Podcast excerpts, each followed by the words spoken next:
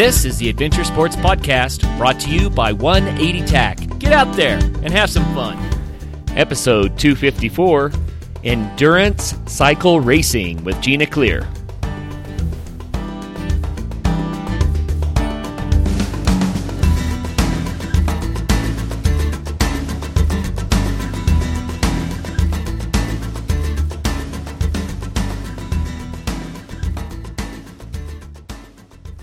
Hi, friends. Happy Monday to you. Hope you had a delightful weekend. I know that we did. We managed to get in some really fun mountain biking a little bit south of Boulder, and that was with Travis and his son Harley, and me and my two guys, Luke and Daniel. It was wonderful.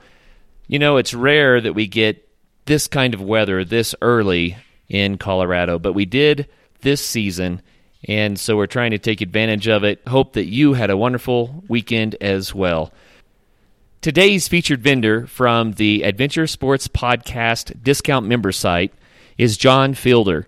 John Fielder is Colorado's premier nature photographer. He has done dozens and dozens and dozens of projects over many years where he's documented the amazing beauty of Colorado's natural scenery and John Fielder has just beautiful works of art.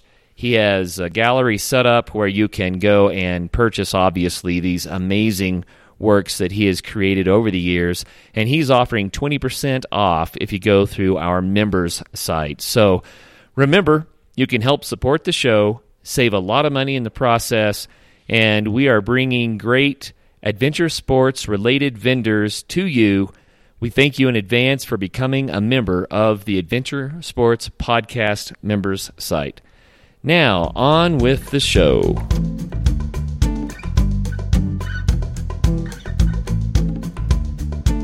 I have a special guest with us today, Gina Clear. And Gina is from the UK. She grew up working with horses, and there was an event that caused her to lose her horse, and she took up cycling and I'm going to get into the details of this because it's a really great story.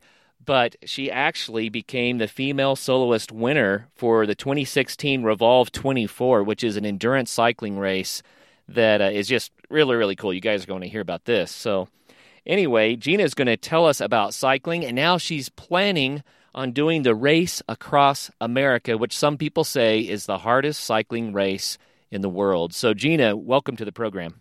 Hi, Kurt. Thanks for having me. Oh, you bet. Our pleasure. Certainly. So, Gina, cycling has become a passion of yours, and it wasn't the first thing you did in life. You adopted this a little bit later on after you had had quite a, a career working with horses. So, how did you get into cycling?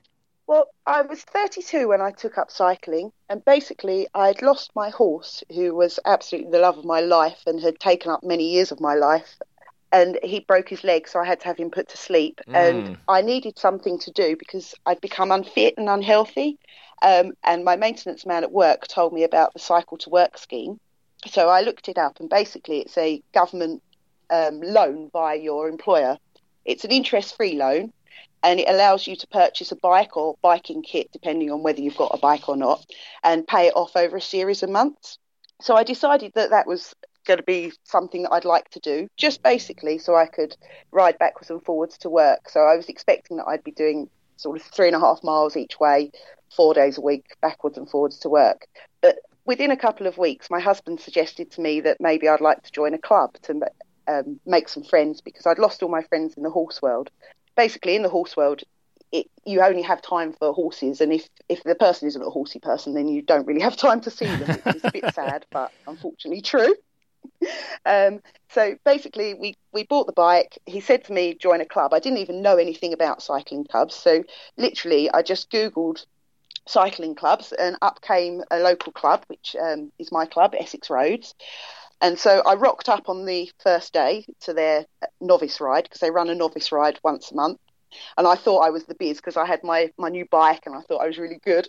And I was really shocked to see so many cyclists there. There were about 60 cyclists, all in wow. different groups and I didn't realise at the time, but I thought that you know I was I was all, all, dressed up, and I wasn't at all. I was missing gloves. I didn't have any glasses. I had a helmet that suited mountain bike riding, and um, I didn't even have any clipping pedals. I literally I had toe clips, and that was it.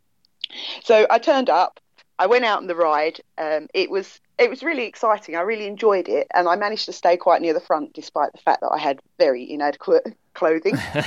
um, and it just sort of it became a, a bug basically. It was like an addiction. So I went back on the second week, and it was absolutely brutal the second week because they only hold the novice ride once a month. But I really loved the challenge, and I just about hung on to the back of the ride. Because I'd only just hung on, I decided that I was going to ride solo in the following weeks and sort of build up my speed and fitness. And soon I found I was doing 100 miles a week with my commuting and pleasure riding. Well, congratulations. That's awesome. Thank you. Cycling took over my life and it filled the void that the horses had left behind. And also, it took up all my money as well. I thought cycling was going to be a cheap sport, but it wasn't at all. There's always something new to buy.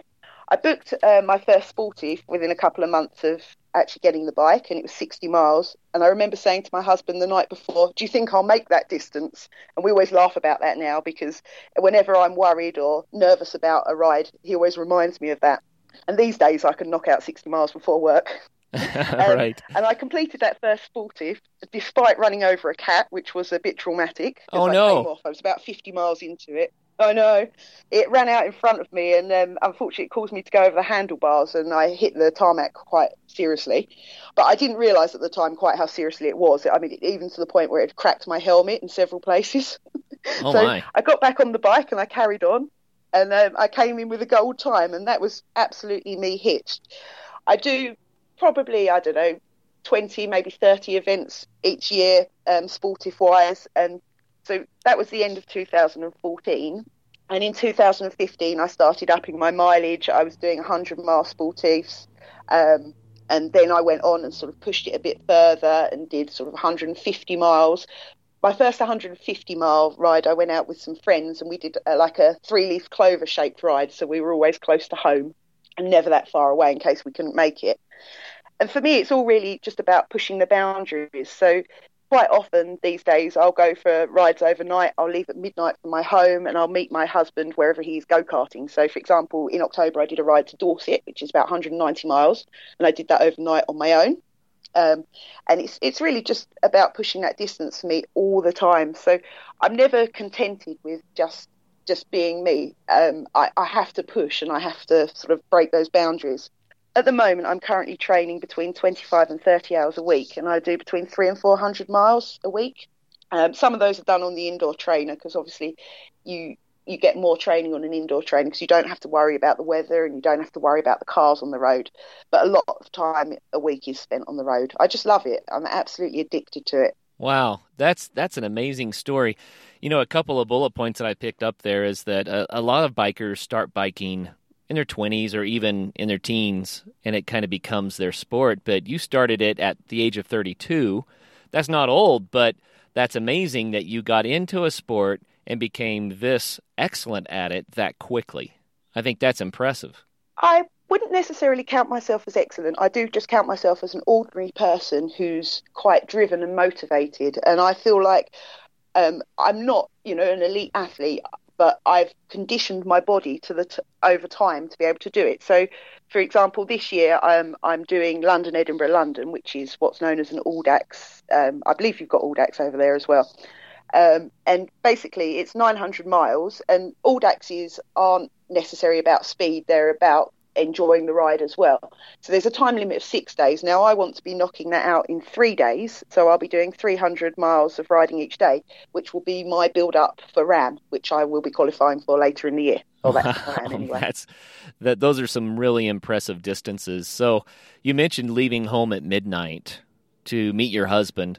And I have to ask, um, riding that long without sleep or with very little sleep, which you'll be doing on the race across America, certainly. How does that feel? How does that impact you? Um, well, one of the reasons I started taking up the night riding was to practice for events like Revolve. Um, I'm also doing Le Mans later in the year, which is a 24 hour event.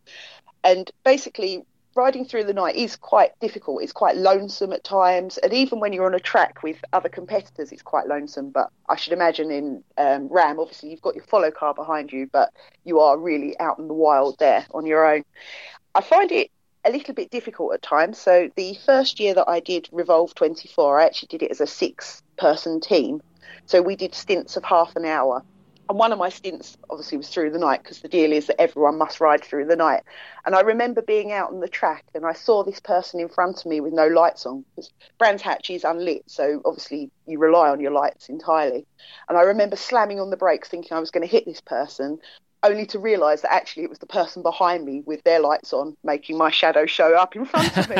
so it does play with your mind, and that's why I practice it a lot. Um, I think as well that sometimes it can be quite spooky. So um, a little while ago, I rode down to Dorset and I had to ride through Richmond Park, and it was about three o'clock in the morning when I got to Richmond Park. And basically, it was very, very foggy, and there are a lot of deer in Richmond Park. So all I could see were these antlers lining the path through. Oh So my! I was quite nervous, if I'm honest. I, I didn't know if they were going to attack me or not, so I sung my whole way through Richmond Park, which actually is a good few miles. but you have to do what you have to do to get through. I think I remember a scene from The Sound of Music like that. I can't say I've ever seen it, but um, I believe you. Oh, that's fun. Well, how did it change your life when you took up cycling? Well, it it got me out of the house, and it made me realise just how determined um, I am, and how I set a goal, and I, I always always strive to achieve that goal. I don't do failure. I live my life by the fact that winners never quit and quitters never win, and I think for me, cycling has taken me to some really, really dark places at times. Um, places where I don't know where I am because I do a lot of long distance routes and I work just by GPS. And unfortunately, occasionally GPS runs out of battery and suddenly you're in an area where you don't know. And that's really dark when you know that you've still got a few hours ahead, especially when someone's expecting you to arrive at some point. Um, and even if I'm not meeting my husband, I always obviously message home to say that I'm okay and it made me realize just how much I can overcome and how strong I am mentally. Yeah, that's a that's impressive. I think that is one of the biggest values of adventure sports, and we've said it time and time again. But when we challenge ourselves and we stretch ourselves and we, we end up in that place that's a little bit uncomfortable, I mean, that's the definition of adventure. But that is what allows us then to grow and to find out what we're capable of. And it changes who we are as a person. Wouldn't you agree with that? Absolutely. It's so satisfying. And I know that sounds almost a little bit perverse, but it's so satisfying to have reached that point where you, you feel like you can't go on and then you push past it and you do go on and you're successful. And I, I just love that feeling. I love that adrenaline rush when you're not really sure that you're going to make it, and then that adrenaline rush at the end when you realize how much you've achieved. Oh, yeah. Very rewarding stuff, no doubt. Well, I want to come back and talk about Revolve 24. But before we do, I would like to hear a little bit about your days working with the horses. You did dressage. Tell us what that is and, and a little bit of your story about that. I believe they call um, dressage equitation in America. So it's um, a little bit about almost like dancing with horses. And the beauty of it is that it, it takes a real relationship with a horse to be able to get it to move in the way that you require it to and to be able to do those um, movements in such a precise way. So dressage competitions are marked by at least one judge. Sometimes you may have two or three, and they are looking for accuracy. They're looking for harmony. So it's a really it's not an exciting sport to the onlooker, but it's an exciting sport to take part in because obviously controlling a ton of horse is actually quite a difficult job. So I really I've loved horses all my life, and I desperately wanted to have riding lessons. But um, at the time, my both my brothers were at university because there's a big age gap in our family, and money was tight, and we had a big mortgage. So it took a while to actually get lessons. But I finally got them when I was ten years old. And I used to work at the stable yard at the weekends and after schools. I used to shred paper for the horses' bedding because um, in the UK we, we bed on paper it's just a cheap way of doing it, basically. Sure. And uh, it wouldn't even be allowed now because I used to shred paper on this shredder with an open blade as a 10 year old. I'm sure that's definitely not allowed now. Um, but I was that determined that I just wanted to ride. And so basically, I used to pay for my rides by, by working, and my mum and dad would pay for a ride for me once a week as well. And I, it took until I was 17 to actually get my first horse, which my dad bought for me, and he was called Mr. Darcy and he, he we bought him cheaply because he was destined for the meat man. Um, he had a terrible nature. He he hurt people left, right, and centre, and he was at the time he was two and a half and completely unbroken. So I produced him myself, and we went on to compete locally and nationally. Um, he he won some amazing things, and luckily, I mean, his only saving grace was that he was good in the show ring because everywhere else he wasn't good. Um, how I never killed myself, I don't know, and people quite often said that to me, which was a little bit worrying, I suppose, in that respect. Um, unfortunately, he was a bit of a fighter, and that was his demise. So he broke his leg in the field, and we did everything we could to fix him. Um, and we'd even talked about things like, um, well, we we cast the leg, and we talked about things like remedial shoeing if he ever came sound again. Because my husband is actually a farrier, so that's how I met my husband through the horses.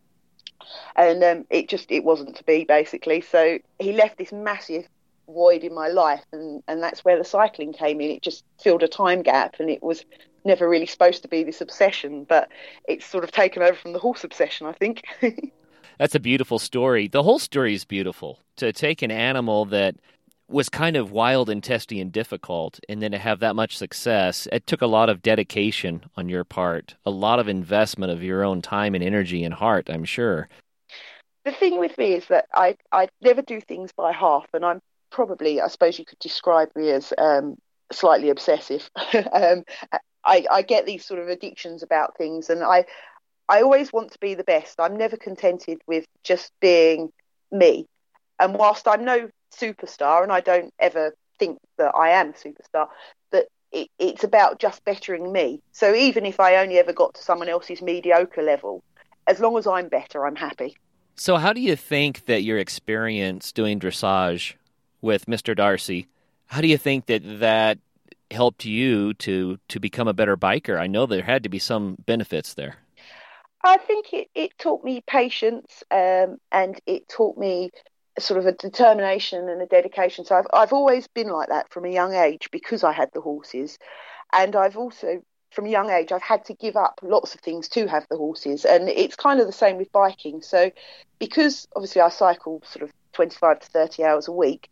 I also work um, virtually full time. I'm very lucky that my work have condensed my hours into three and a half days, so that helps a lot. Um, and I also help look after my dad, um, who's got late stages of dementia. Mm. So I think the the horses taught me that from a young age that if you want things, you do have to be prepared to give up other things. If you want them to extreme, that is.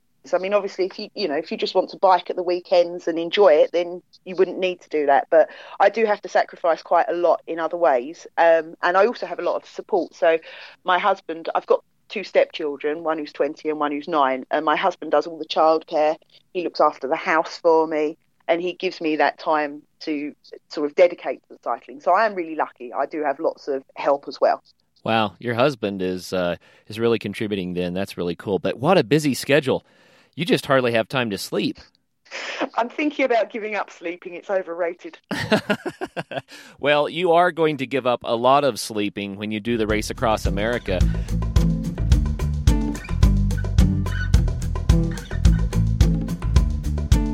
Bentgate Mountaineering, located in Golden, Colorado, has been outfitting backcountry travelers for the last 20 years. Winter is in full swing, and it's prime time to check out the latest in alpine touring, telemark, NTN, and split boarding gear. Bentgate carries the premier brands including Black Crows, DPS, Dynafit, G3, Icelantic, K2, Rocky Mountain Underground, Rossignol, Salomon, Voile, Never Summer, and Jones. With more people in the backcountry than ever, it's crucial to be prepared. Bentgate has the latest in avalanche safety gear from beacons to airbags. Come in and they will set you up with the proper gear and point you in the right direction to educate yourself on snow safety. If you don't own the gear, Bentgate offers a full range of rental and demo equipment, including the latest skis, boots, split boards, beacons, shovels, and probes. Bentgate also hosts free demo ski days at local resorts to give you a hands on opportunity to ride the latest gear. Be sure to check bentgate.com for their full product selection as well as updates on all of their events. The 180 Flame is the ideal alternative to bulky and fragile gas burning camp stoves. The 180 Flame utilizes fewer parts with minimal weight and maximized reliability. The locking tab and slot design means there are no hinges, welds, or rivets to fail you in the field. Cook your food and boil water quickly using only small amounts of natural fuels, including twigs, grass, pine cones, and leaves. Weighing just 6.4 ounces, the 180 Flame is the ideal alternative to a backpacking stove. You can find your new flame at 180tac.com or a retailer near you. 180 Flame. Think big, pack small.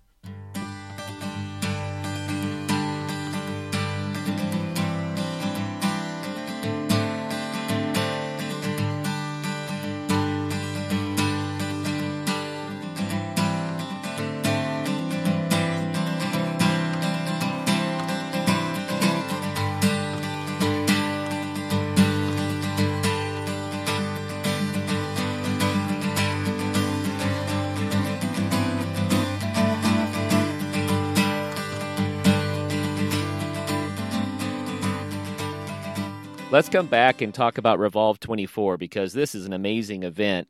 I have just a tiny bit of text I want to read about this, and then you can tell us all about it.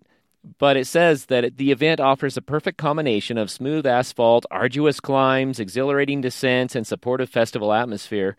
Um, this is a, a race where you go for 24 hours if you choose. They have shorter versions, but you go for 24 hours to see how far you can go and so you're on a track that's a loop, correct?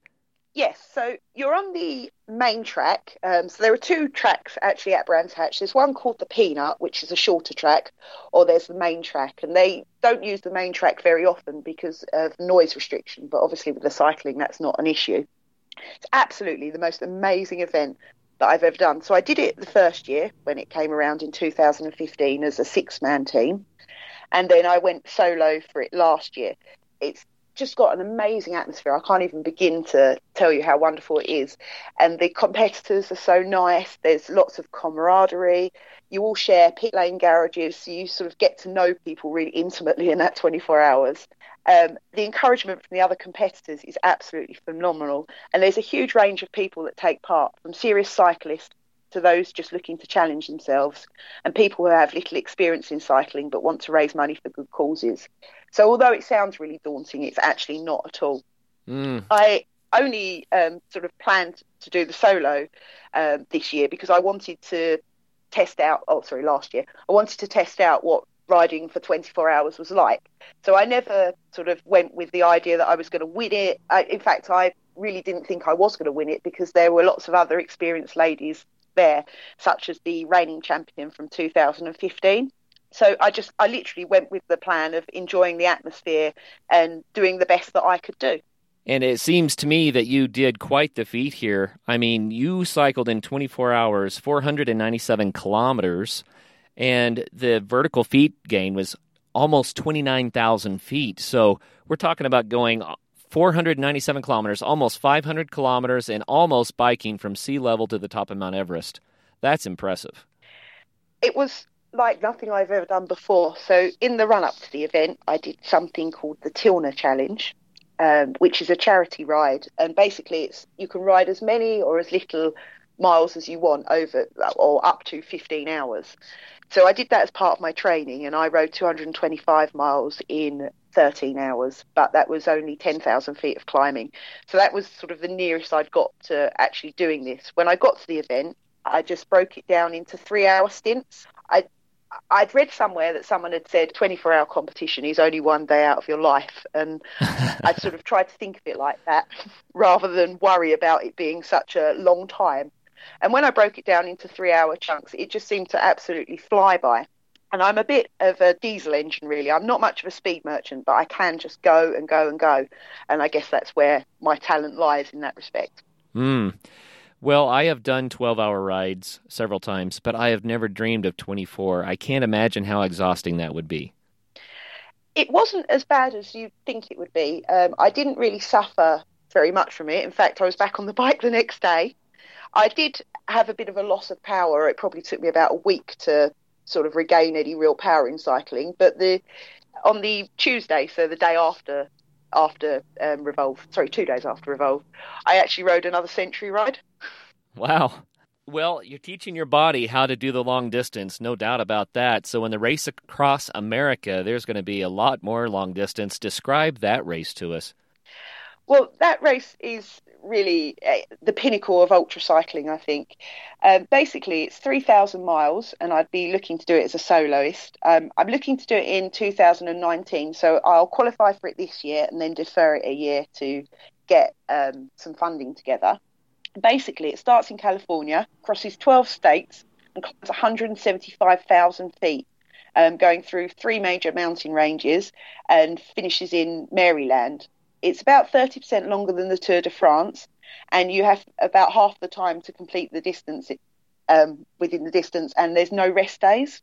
So realistically, I'll be looking at riding about 300 miles a day because I'd like to knock it out in um, 10 days. The only British lady to complete it so far, um, Shu, she completed it in 12 days and nine hours, but I want to beat that, obviously. well, that sounds amazing. And so it's it's going to be similar to doing almost the Revolve 24, but every day, day after day for for 12 days. It will be similar, but apparently um, Revolve has slightly more climbing per mile than um, uh, RAAM does. So I might just have to book out Brands Hatch for a few days and see what it's like.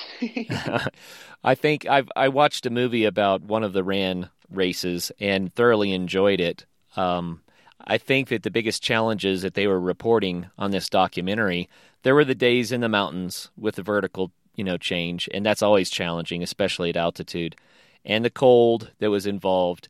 But it was going across the Great Plains with headwinds. That seemed to be the thing that just wore people down. And uh, in my experience, because I did quite a bit of biking in the Great Plains, when that headwind is there, it's just relentless. And I think that might be the bigger challenge of the race. I definitely think you're right. So I did um, the Tour of Cambridge last year, which is an 88 mile road race. It's actually a qualifier for the um, Amateur World Road Championships in Perth, or it was in Perth last year.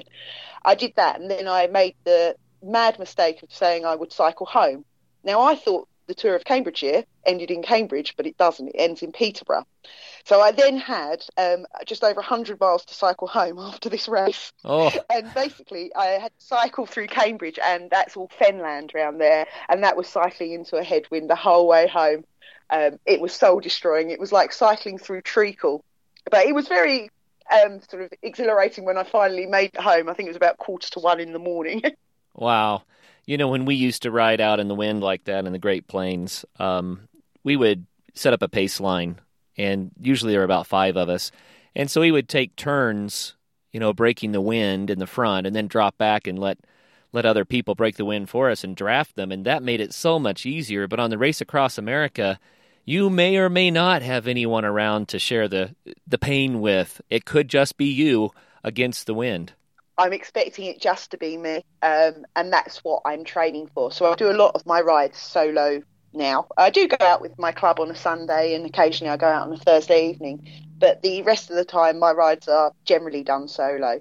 Um, I never choose my rides by the wind direction uh, because I believe that obviously you can't always control these things. So Sure. it's better to be up for anything and trained for anything than to sort of allow yourself to come into a false sense of security.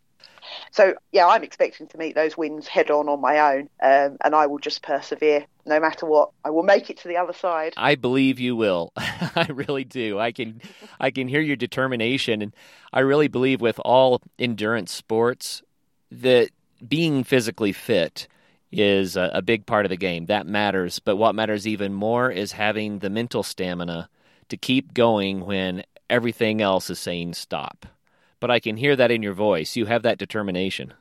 I am.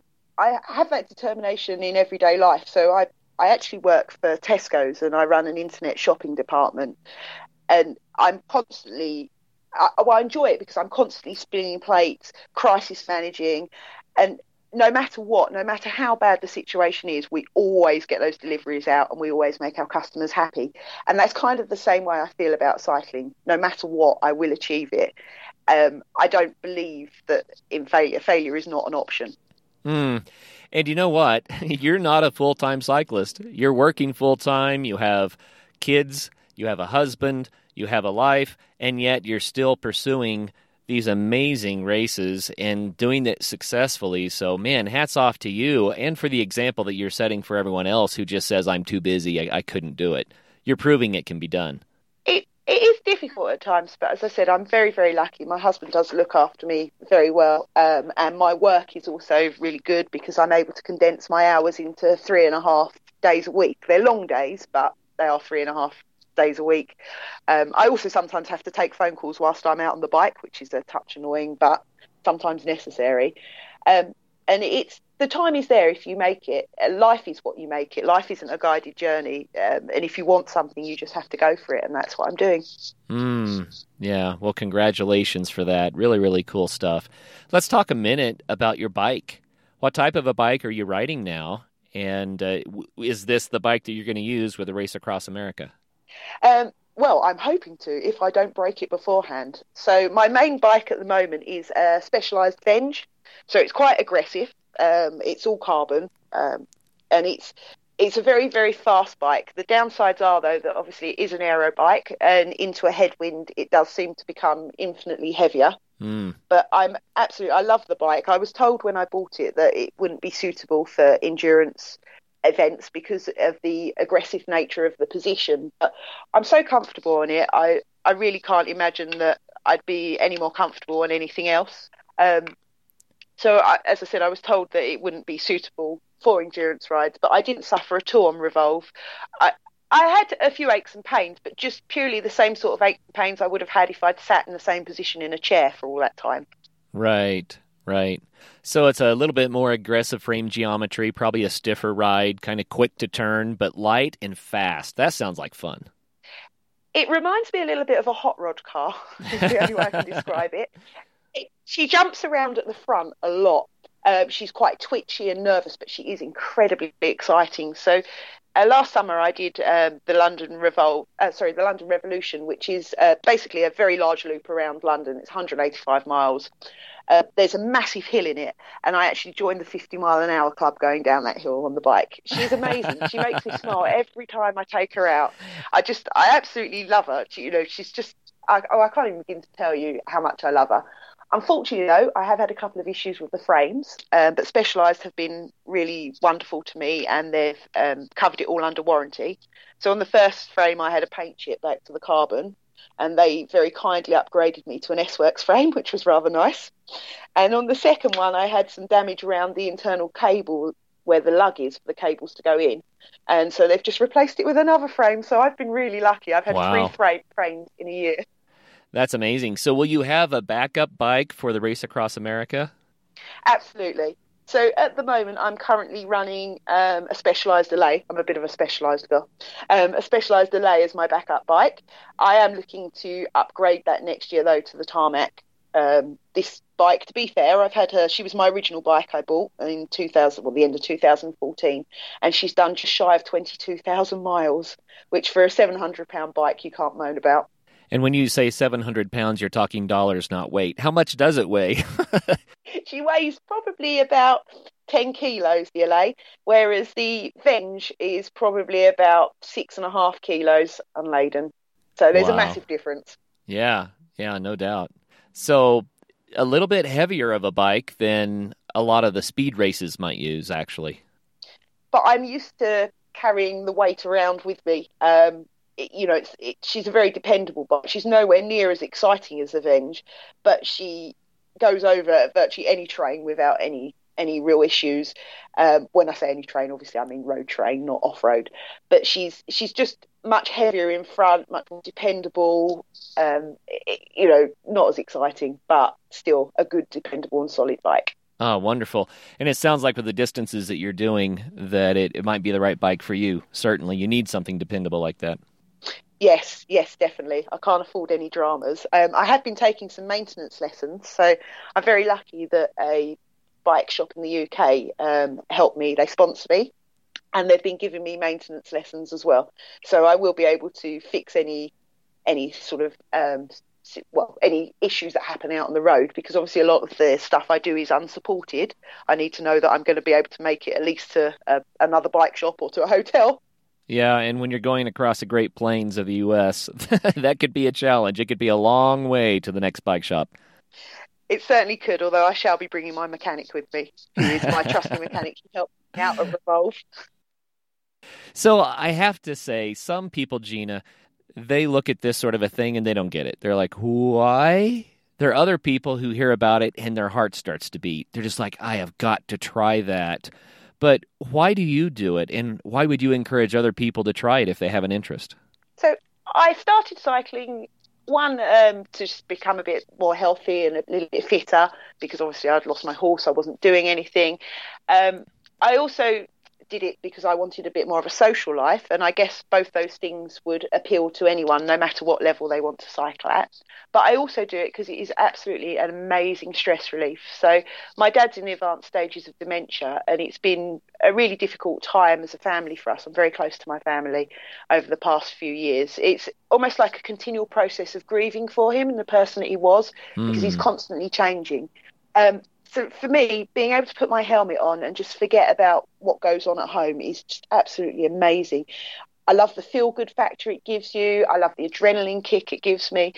And I guess, well, I know that happens with all levels of cycling. That's not just about long distance cycling because it, it's very much each to their own. Some people would just not you know enjoy spending hours and hours uh, of the time on their own in their own company. But for me i really love that. That that is a big thing for me. Just being able to forget everything. Yeah. but i think really cycling can appeal to everyone because there are so many benefits of it. Also you know the toning of your body. I've lost a stone in weight since i've done it I'm far fitter than I ever was when I was riding horses. Even when I was riding three or four horses a day, um, my fitness level is just completely different now.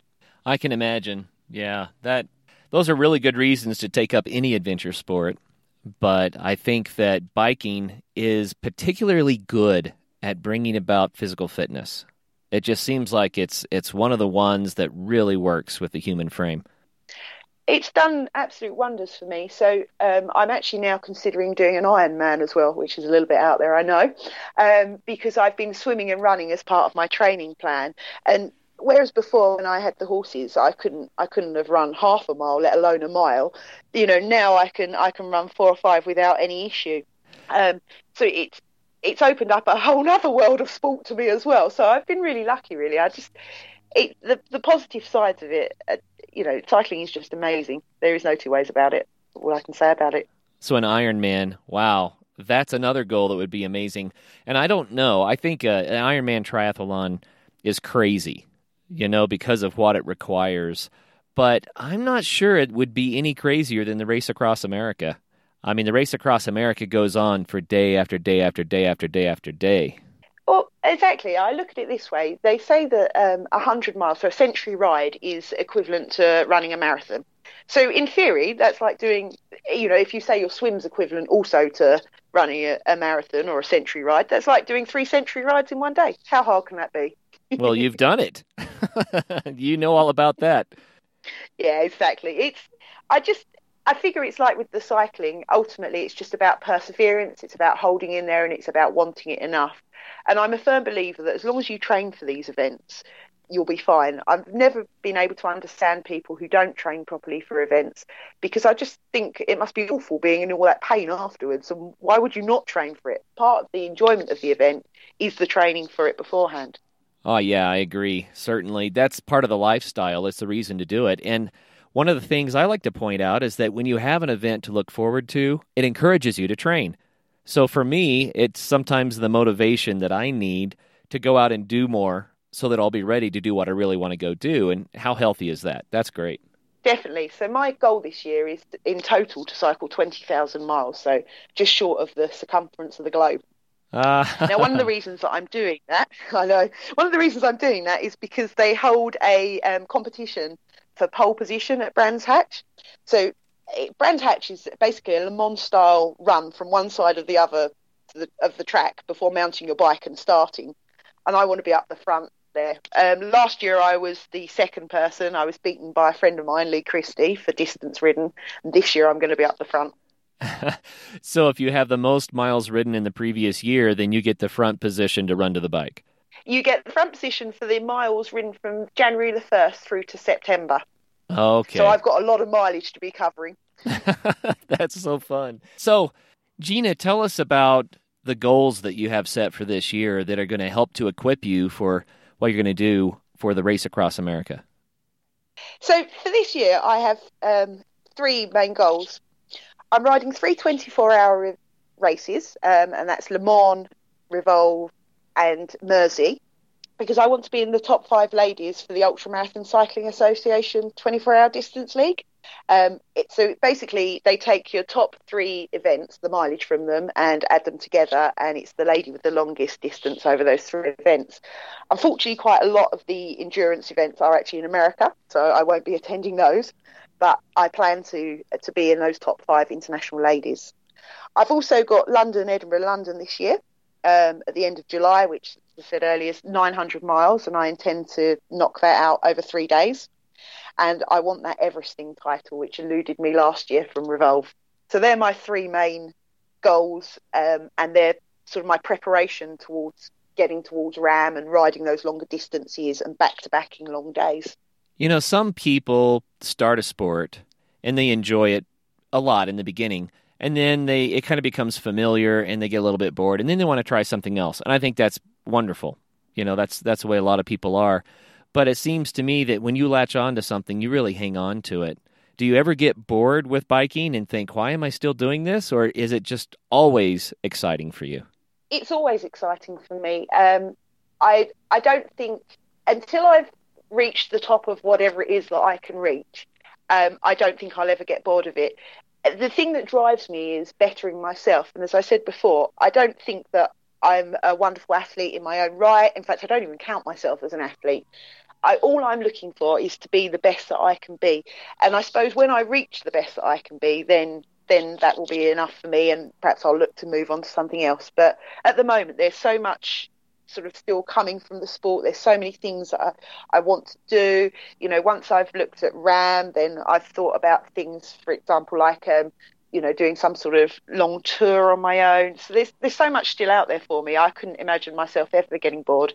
And even when I ride down the same roads, which as you can imagine I do an awful lot around right. here, um, even when I ride down the same roads, it's it's a different day. It's something different. You know, I always enjoy myself. I'm always smiling when I'm on my bike.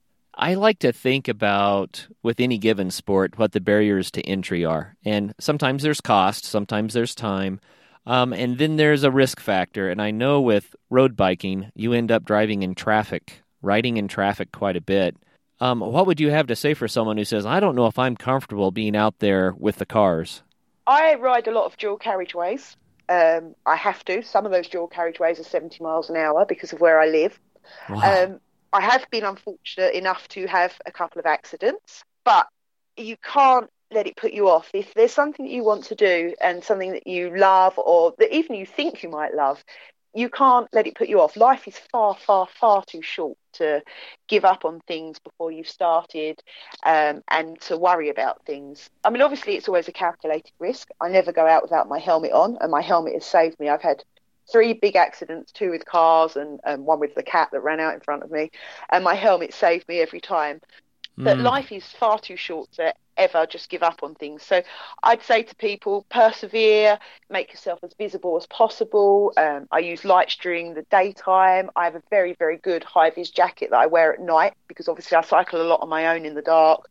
So and sometimes down country roads, so I have to be really visible.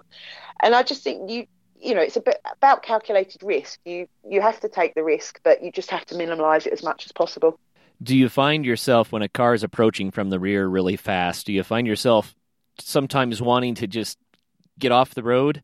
So no, I don't get intimidated by fast cars. I tend to get intimidated more by noisy cars. So the t- typical souped-up boy racer cars, and especially more so on quiet country roads in the dark than I do on big, larger roads that are well lit. Um, and I just I try not to think about it too much because, as I said, it would it would affect you and you wouldn't want to do it. Um, but I can understand why people might be nervous of it. But there's always other alternatives. So, for example, um, in certain areas, you've got a really good cycling network. Like in central London, I was up there the other day cycling, and there's an amazing super highway of cycle paths. So there are there are other options around it. But I truly believe that actually you're safer on the faster, bigger roads than you are on the quiet country lanes. You know what I really like about this, and, and I have to give credit to the UK for supporting it, is that the reason that you started biking in the first place was because of this Bike to Work program. That's really cool. Yeah, it's a really amazing um, deal, and I don't think enough people know about it. In fact, I'm actually um, going to be doing some work with Tesco's to help promote it within our company. As you can imagine, we've got like 650,000 staff, mm. um, and there's there's lots of potential out there for people to find out about it. And it is such a good scheme because it's it's basically an interest-free loan that you pay back from um, salary deductions each month. It's also tax-free, so you don't pay any tax on the bike. So there are massive savings to be had, and it promotes obviously staff um, healthy health. Sorry, promotes good staff health, which in its own right is, you know, as an employer is, is really good. Um, I think I read somewhere that cyclists take um, I think it's one day off in five years as opposed to normal people that might take six or seven days off in five years with sickness. So it's really good in that respect. Yeah. Um, and certainly as I employ quite a few people, obviously that, you know, a good strong workforce is a good thing to me. And also it helps pollution, which has got to be good. We're always striving for um, a reduced carbon footprint and that's a way forward with it. It's kind of funny. I uh, I'm not sure how it is in the UK, but in the US, it's become quite popular for people to do what they call cleanses. And this would be a sort of a diet where you go on a special diet for a week or so and you do um, special things to try to get your body free of all toxins and and uh, to kind of refresh it and get it off to a, a fresh start. The reason I bring that up is that I have found that distance biking is similar to that. It, it's for some reason you drink so much water while you're biking and it seems like your body just flushes out all of those toxins. And after a long ride, I feel better than I feel otherwise. Have you experienced that too?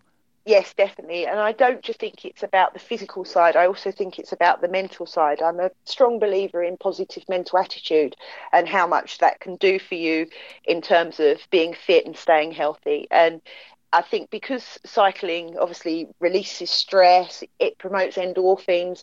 I think that, that that's a massive factor in it too. It's not just the, the physical side, but I do believe you're right. And I certainly look after my diet better than I did before I was cycling. I don't drink as much alcohol anymore. Not because I don't enjoy drinking alcohol, but just purely because I don't enjoy drink, um, cycling on a hangover. I can imagine. Gina, do you have a fun story about cycling, something uh, that either when something went wrong or when things went really right that you would like to tell us to close out the show today. Okay. It's quite a short one, but when I was at Revolve um, 24 last year, I was in my pit lane garage and I was there. I got there ridiculously early. It was a real rookie mistake. I think I was there at seven o'clock in the morning and this event didn't start till three o'clock. So I'd set my garage up. I had all my equipment in there. My mechanic had set all his tools up. And in walks this chap and um, he was sharing the garage with me. I didn't know who he was, and he said to me, um, "Sorry," I said to him, i am really sorry, I've taken up all the electric points, but you're more than welcome to use my power plugs." And he said to me, "Oh, that's kind of you, thank you." He said, "Are you riding?" And I said, "Yes." Are you? And he said, "Yes." And then basically the paparazzi came in and it turned out it was Jason Kenny and I had no idea. Thank God I didn't offer him any tips or advice. It would have been really embarrassing. Really embarrassing. That's funny.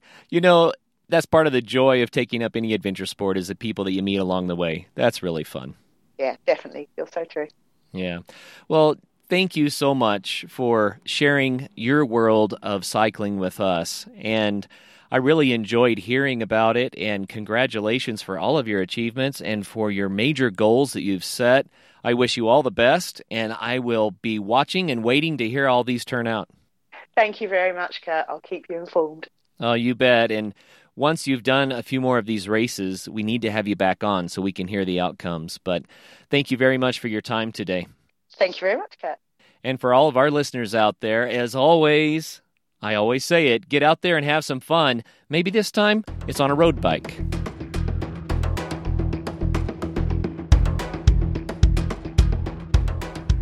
Hey, check out Gary Collins' new book, Going Off the Grid The How To Book of Simple Living and Happiness. Now available in Amazon and Kindle format at primalpowermethod.com.